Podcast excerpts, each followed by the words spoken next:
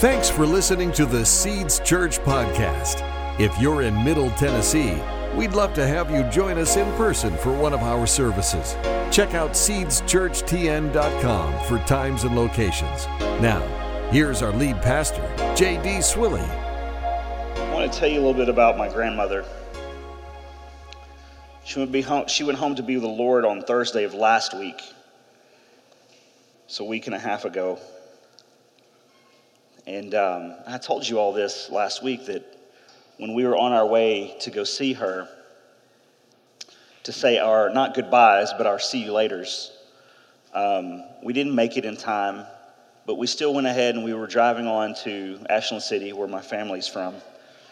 All of my family was driving in from all over, and we were going to gather there at the house with my grandfather. And I had this picture of Acts chapter 3 story where there was a crippled guy outside the temple and he's begging for whatever money he can just to live off of, survive of, survive on because he can't work. And Peter and John walk up and they say, you know, we don't have any cash on us today. We forgot to go by the ATM, but we do have something, and we'll give you what we do have. It's the power of God. In the name of Jesus Christ, rise up and walk. And the crippled guy jumped up and he leapt and he was dancing and he went and he was praising God.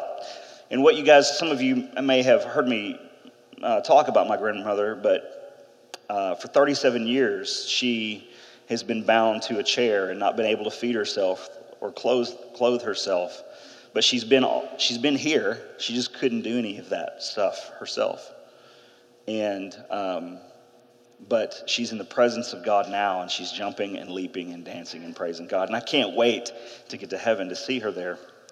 But one of my earliest memories of her when I was just a little boy, my little sister was being born. So my mother was in the hospital. She was at Vanderbilt. My dad was there with her in the hospital. So my grandmother was taking care of me. I'm the oldest grandchild, and I remember my grandmother taking me to the store, and she says, All right, pick out a toy. I said, eh, Like any toy? Yeah, anything that you want. Pick out anything that you want. It's like, this is amazing. So I think I remember picking out um, a Tonka dump truck, bright yellow dump truck. It was made of metal. That's how old I am when toys were made of metal. Uh, and I remember thinking, even as a boy, I remember thinking, it's my sister's birthday, but I get a present. This is cool. And then I, I said this, I told my sister this yesterday at the funeral. I said, I told her this story, and actually I told it in front of everybody. And then I said, you know, and that's the way it was you know, in 1983, on the day that my sister was born, and that's the way it's been all these years. Every time on my sister's birthday, my grandmother always sends me a $100 check. And my sister's eyes on the front row were about this big around. And I said, I'm just kidding. Just kidding.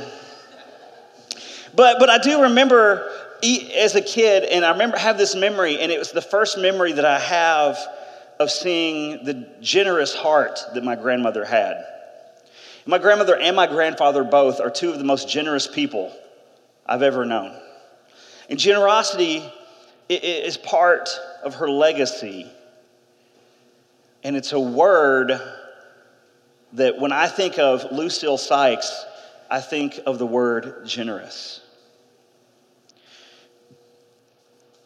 Growing up in the same house with my grandparents, because you got to remember, I, I, said, you know, 36, 37 years ago, my grandmother had a surgery that kind of went sideways and it left her in a state where she couldn't take care of herself.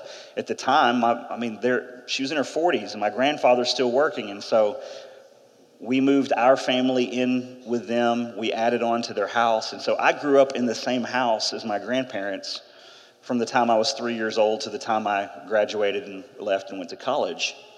And so Uh, all these people think so fondly of my grandmother, and, and I got to live with her, and I got a front row seat to see whether or not this woman really was the real deal. Was she who everyone thought she was? And she was. She's real McCoy. She was a faithful woman. She was faithful to her husband, she was faithful to her family, she was faithful to her friends, she was faithful to her church. She was faithful, most importantly, to Jesus Christ. And being faithful doesn't mean that you're perfect, but what it does mean is that in the moments of frustration, in the moments of doubt, in the moments of going, what in the world is going on? You choose to remain tethered to the truth and choose to remain tethered to love. And she did that. She was a faithful woman. And when I think of Lucille Sykes, faithful is another one of the words that I think of. It's part of her legacy. You know, I've grown up in church my entire life. I've been in the ministry now for 19 years. This month makes 19 years of being in full time ministry. And one of the things that, you know, if you've been in church for five minutes, you know this. You know that prayer is important, right? We all know that here. We know the scriptures that talk about it. We know it's an important thing that we're supposed to do, but not everybody dedicates their life to truly being a person of prayer. See, that's one of my hopes that God would spark something on the inside of you during the 21 days of prayer is that He begins to develop a, muscle in you, a prayer muscle, a prayer habit. That after, on day 22, that you're still coming to Him in the place of prayer. That's why, that's one of the reasons why we do these things. These disciplines, it's a spiritual discipline to regularly come to the place of prayer. And again, it's not, we're not going to the place of prayer so that we can just get something from God or so that we can please God. We're going to the place of prayer because God's already pleased with us. And I love Him and I want to know His heart more and I want to know more how He wants to change me and use me and how He wants to shape the world through my prayers. And not, not everybody does that, unfortunately. Not every Christian does that, unfortunately, but Lucille Sykes did. She was known as a woman of prayer before the surgery that, that crippled her. But after the surgery that crippled her, for the next 36, 37 years, she sat in a chair all day and she regularly came to the place of prayer every single day. She would pray for the nation, her family, her church, other needs that she would be aware of, other things the Holy Spirit would speak to her. I remember being talking with her one time. This is years ago, before um, Jamie and I were married, or maybe it was after, right after we were married, and I was engaged to another girl, and that's a whole other story for a whole other sermon. But anyway, my grandmother, she says, you know, I knew that other girl wasn't right for you. You know, the Lord told me that. I said, why in the world did you not tell me? That would have saved us a lot of trouble. But, uh, and of course, you know, she didn't want to manipulate me, so she just waited on the Lord to tell me, but she prayed diligently. She came to the place of prayer diligently. And prayer is one of the words I think of when I think of Lucille Sykes. It's part of her legacy. And I could go on and on and on and tell you a lot of different things that she's going to be remembered for, a lot of different things that are part of her legacy. And, and, and I want to just highlight this word legacy. What is legacy? Some people think that legacy just means like, well, you made a big donation and now your name is on something somewhere. It's on a parking spot, it's on a wall inside a building somewhere, on a placard, or you get something named after you. And I'm not saying any of those things are wrong. You obviously made some kind of impact if you know your name gets put somewhere, you know, J.D. Swilly Memorial Gymnasium. You know, I, they're not ever going to name a gymnasium after me. I wish they would, but I'm just not that good of an athlete. But legacy is about making a difference that outlives you. That's what my grandmother did. She made a difference that's outliving her.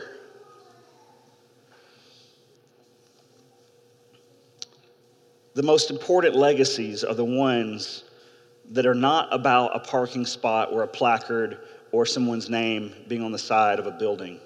The most important legacies are about eternity.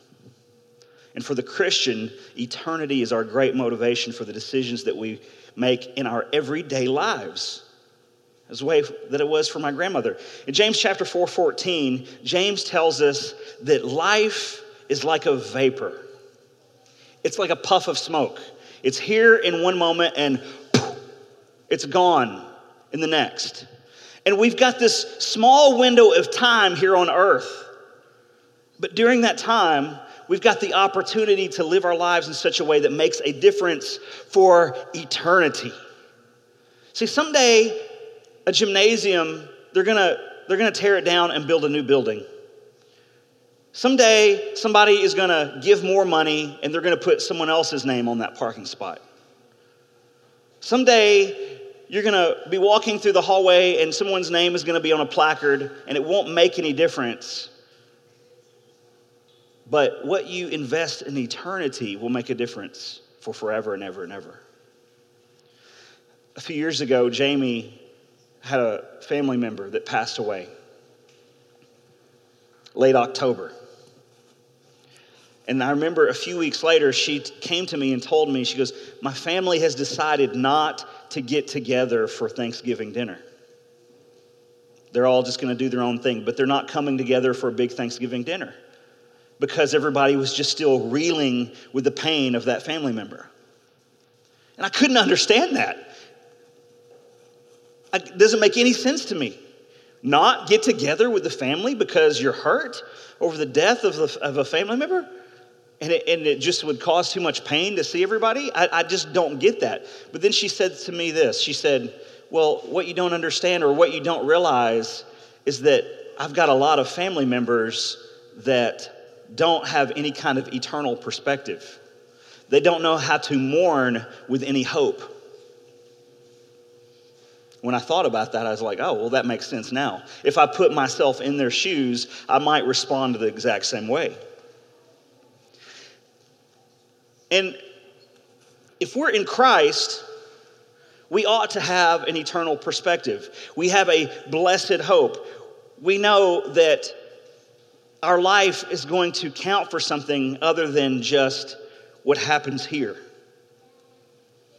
Eternal perspective gives us hope for what our life is going to be like after this life. The Apostle Paul wrote to his protege, Timothy, and he said this, 1 Timothy chapter 6.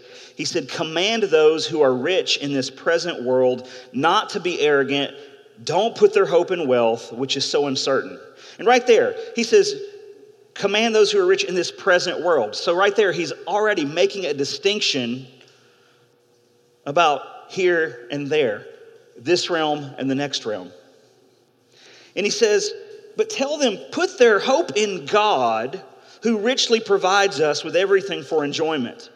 I like that. It doesn't say, put your hope in God, who is a harsh taskmaster and is boring to serve. No, he says, put your hope in God because he richly provides us with everything for our enjoyment. God has this life for you to enjoy. And, and he says, Command them to do good, to be rich in good deeds, and to be generous and be willing to share. There's that again generous. My grandmother was thinking about that. And in this way, they're going to lay up treasures for themselves as a firm foundation for the coming age.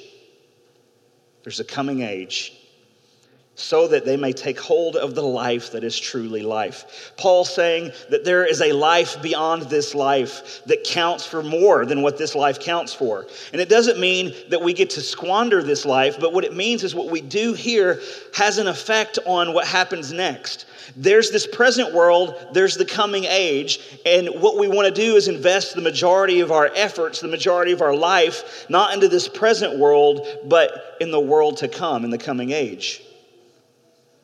And it's easy for us to get carried away with the things of this world. It's easy to get carried away with coronavirus and all the aftermath of the things that we're having to walk through because of that. It's easy to get carried away with the rioting. It's easy to get carried away with elections. But in John 14, Jesus tells us how to direct or redirect our attention and affections. This is what he says, John 14, verse 1. Jesus says, Don't let your hearts be troubled. You believe in God, believe also in me. My Father's house has many rooms, and if that were not so, would I have told you that I'm going there to prepare a place for you? And if I go and prepare a place for you, I'm going to come back and I'm going to take you to be with me so that you can be where I am. Eh, you know the way to the place where I'm going. Jesus redirects their attention and their affections away from this present world into the coming age. The disciples came to Jesus with a temporal problem, Jesus pointed them to an eternal solution. The Apostle Paul, he's incarcerated for preaching the gospel, and this is what he writes to the church in Philippi, Philippians chapter 3. He says, Many live as enemies of the cross of Christ. Their destiny and their destruction is their destruction. Their God is their stomach, and their glory is in their shame. What does that mean?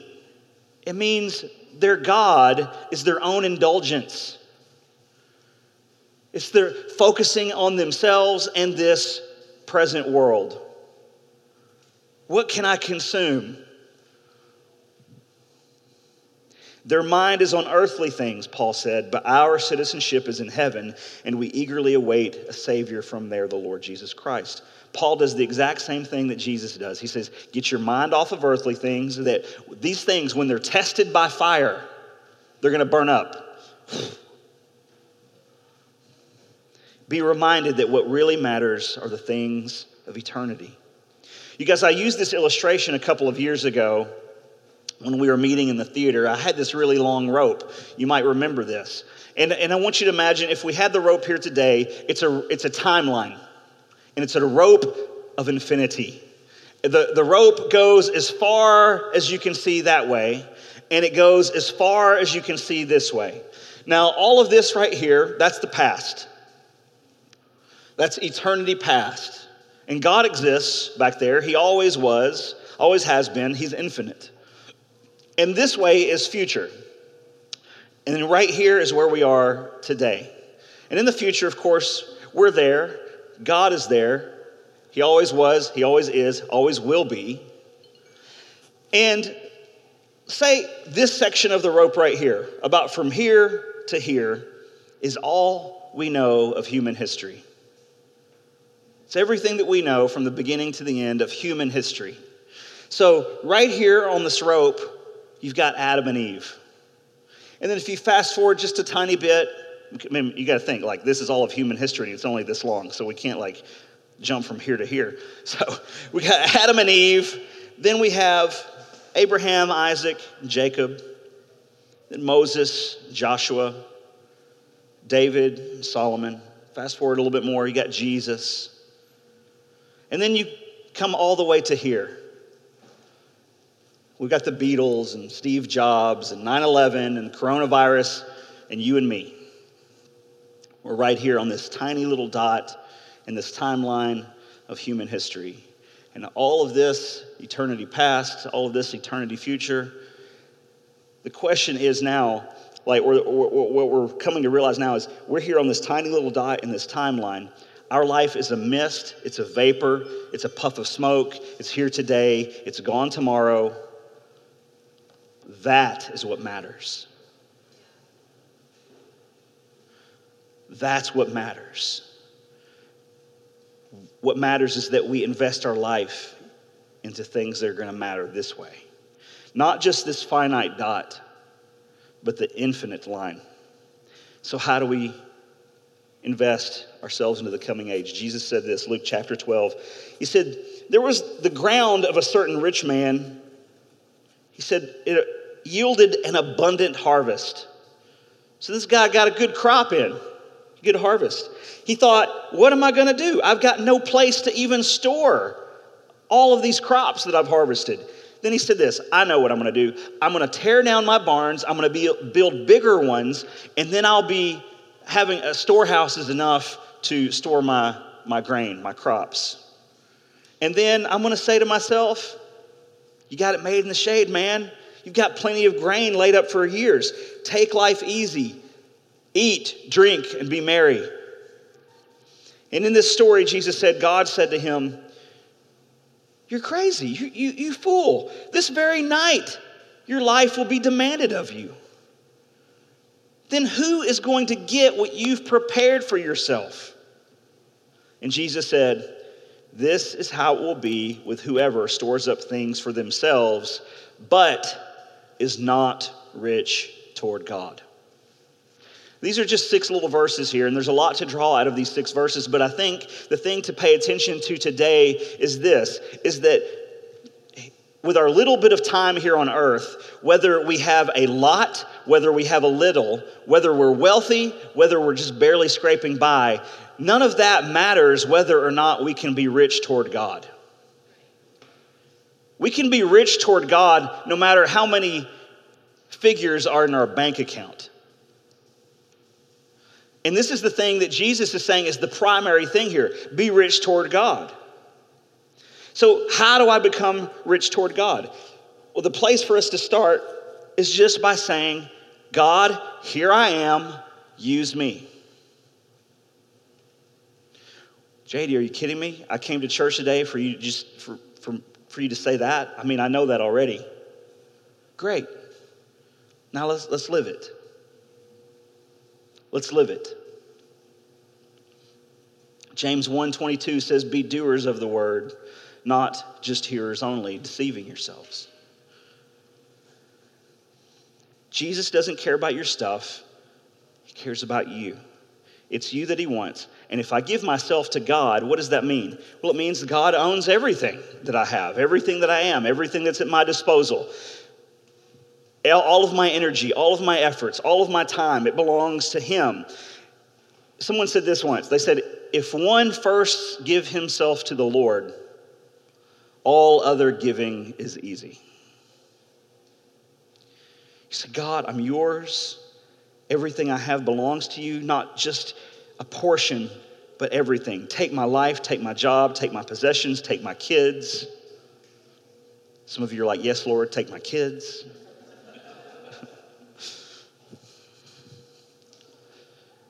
My grandmother discovered this truth at a young age. And I pray that for all of the young people here. If you're a child in here, you're doing a great job right now. You're sitting up straight and you're listening, and I see you back there, buddy. You're doing good. If you're a teenager in here, it's the same thing. I hope you get this principle and solidify it in your heart and your life that when you go to college, when you go to some liberal college and they try to feed you a bunch of garbage and nonsense about who God is or who He isn't, you're like, no, no, no, no, no, no. I know the truth. I'm going to stay tethered to the truth. we continually give ourselves to the Lord, saying, God, here I am, use me. That's where we start if we want to make a difference that outlasts me, outlasts you. That's legacy. For my grandmother, it was these three words that I could think of generosity, faithfulness, and prayer. Now, I got to hear four other people at the funeral yesterday eulogize her, and we could go on and, and say more words that would describe her. And I was thinking about this, and I was thinking this week about I knew I would be having this funeral. I knew a lot of my time and emotion and energy would be tied up into this. And I said, God, how am I going to do this? How am I going to get through this week and then come and, and be with the people of God? What do you have for us today? is there something that is going on in my life in my family's life today that can be applicable to the rest of the church family? And there's this idea a few years ago, I was challenged kind of with this very similar message to this. Very similar idea to legacy. What kind of difference are you going to make that outlives you? How will you want to be remembered? And ultimately, it's not that I want people to remember J.D. Swilly. What I want people to remember is Jesus Christ and J.D. Swilly. It's about Him. It's not about making a name for myself. I don't care about having my name on anything. I care about people seeing Jesus. That's why my grandmother made such a difference. That's why even if she why she was bound to a chair for 36 37 years, she was still able to make a difference because of God in her. How many people do you know that can have such an impact on others for almost four, four decades by never leaving their house and sitting in a chair? I don't know. There's only one explanation I can think of, and it's Jesus. So I was challenged with this idea of like, what are words that I want other people to think of when they think of me? What kind of legacy do I want to leave? What are specific things do I want to say, Holy Spirit, I feel like you're going to be working through me to show Jesus to people in these ways? seven words. Now, I shared three of them with you for my grandmother generosity, faithfulness, prayer. If any of you have been in my house, which many of you have, you may or may not have seen this sitting on a shelf. Here are my seven words. I wrote this eight years ago, and it just sits here on the shelf in my house. And I look at it and I see it, and I'm reminded of it often. And here's how I want people to see Jesus in me. The very first one, the biggest one, they're not in any order, but it's the first one that I wrote down was honor.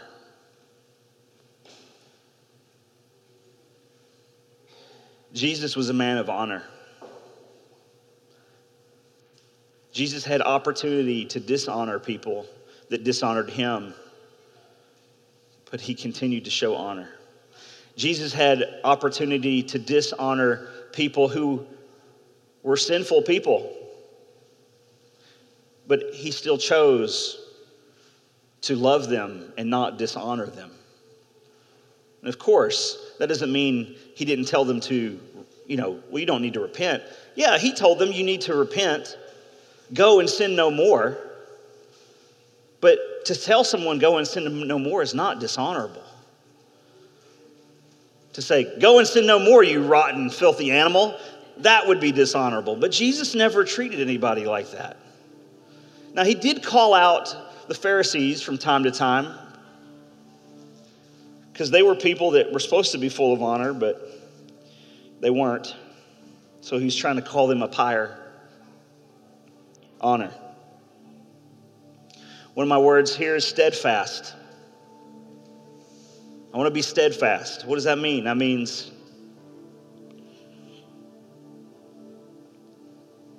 I don't want to give up. Times get tough, times get hard. I want to be steadfast. I want to just keep pacing myself, keep taking another step, one step in front of the other. Something comes to try to knock me, knock me down. I might stumble over here, but I'm going to be steadfast. I'm going to get right back over here. I'm going to come back and recenter on Jesus. Patient. Lord, help me with that. Lord, help me with that one still. Maybe that's why I wrote that one down there. It's not because I'm doing it so well, it's not because I'm so good at patience already. It's because I want to see the Lord develop that in me in such a way that when people think of me, they think of a patient person. Some of you might go, I thought you were a patient person. And I would think, say to you, You don't know what's going on on the side of my head. merciful.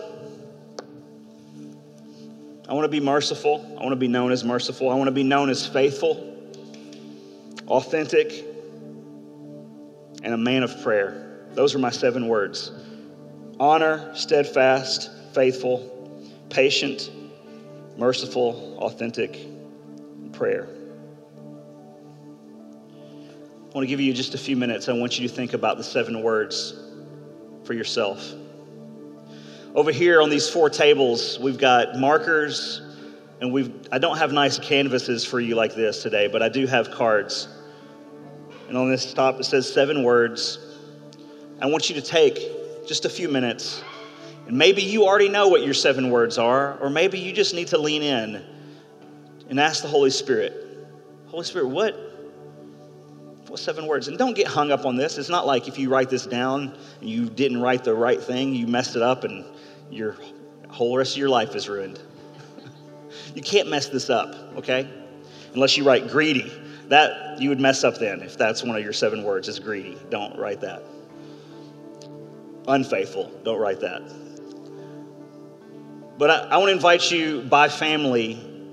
Uh, so, one representative from your family, or obviously if you're a single person, I want you to just go ahead and make your way over to the table. Grab a card for yourself or for your family.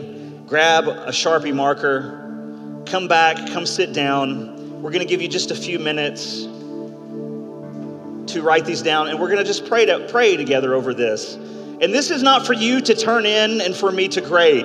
This is for you to just take with you and put it, tape it to your bathroom mirror so that you're reminded every day and you say, This is how, this is my legacy that I want to leave. This is what I want people to know me for. This is how people I want, this is how I want people to see Jesus through me. This is how I want God to do a work through me. What are your seven words?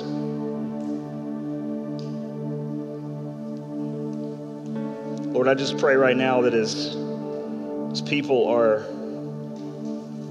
writing, Holy Spirit, you're speaking to them, you're ministering to them. God, I thank you that you're full of grace, you're full of mercy. Your mercies are new every morning. I, I just pray right now for people who are either in the room or they're watching online. They might be dealing with some kind of shame or guilt or condemnation or weight that they're thinking, man, I don't, there's no, I can't even think of seven words because I'm just a, a rotten, good for nothing. Lord, I just, Holy Spirit, I just pray you to rest people's heart right now and give them a revelation of who they are in you. Holy Spirit, just remind us who we are in Christ. That we're the head and not the tail, that we're above and not beneath, that we're more than conquerors in Christ Jesus.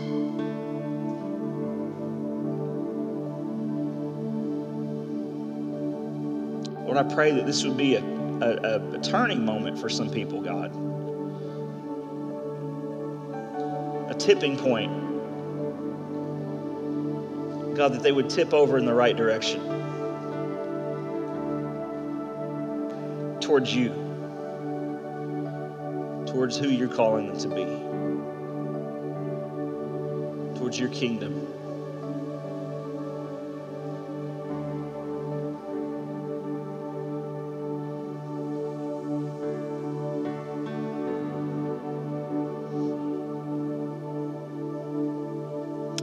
You have a very analytical personality like me, this is like hard. It takes you time. For some of you, you're just you write like lightning, and that's great. That's cool. Don't don't get hung up or stuck on overanalyzing it right now. Get out of your head a little bit and get into your heart.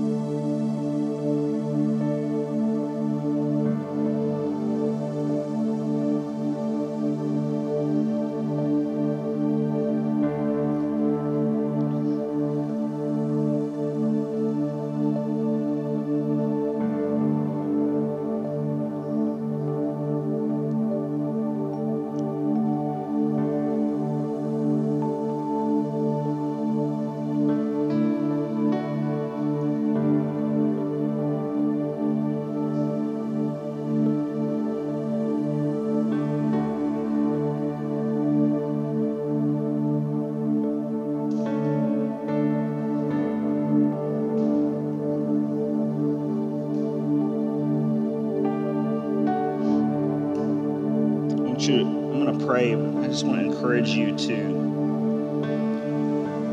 finish. To not get up from your seat until you finish. Even if we're dismissed, there's people all around. Just write down the seven words. Again, don't get hung up on overthinking it. Don't get hung up on shoot. If you think of eight words, write eight words down. Does, I don't care, but don't get hung up on making sure that your penmanship is perfect. That's that's not what this is about. If you want to do it pretty to where you want to hang it up in your house somewhere for other people to see, great. You can go back and, and do something else later. But right now, it's just about what the Holy Spirit's speaking to you right now in this moment about who are you going to be known for? Who, what kind of difference is Jesus going to make through your life? And when people think of, of you, how are they going to think of Jesus? In what ways? Father in heaven, Thank you. Thank you, God, for using our lives for the legacy of Jesus. Thank you for using our lives to make an impact that's greater than just our lifetime, an impact to make a difference that outlives us. God, I pray that our lives would do that. God, I thank you for your son Jesus, who it is in him and through him only that any of us can make a difference for eternity, God. Jesus, you said, for let, let him who has ears to hear, let him hear. And that's our desire, is we want to hear what you're saying to us. God, I thank you that you're stirring within us hope for eternity. God, not just going to heaven, but God, making a difference with our lives that lasts for eternity, that impacts other people's lives in such a way that it saves people from going to hell, but now they're going to get to be with Jesus for eternity.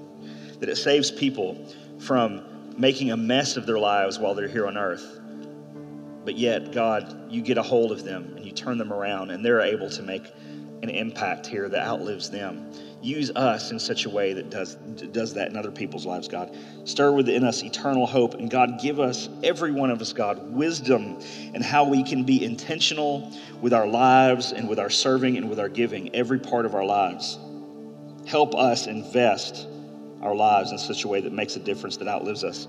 And it's in the powerful and matchless name of Jesus that we pray these things. Thanks for listening. Stay connected with us at seedschurchtn.com and on social media. Our mission at Seeds Church is to help people discover who God created them to be and equip them to do what He called them to do. One of the easiest ways you can help us accomplish our mission is by simply sharing this podcast. You can do so by subscribing, leaving a review on iTunes, or sharing it with your friends on Facebook. Thanks again for listening. We hope to see you soon.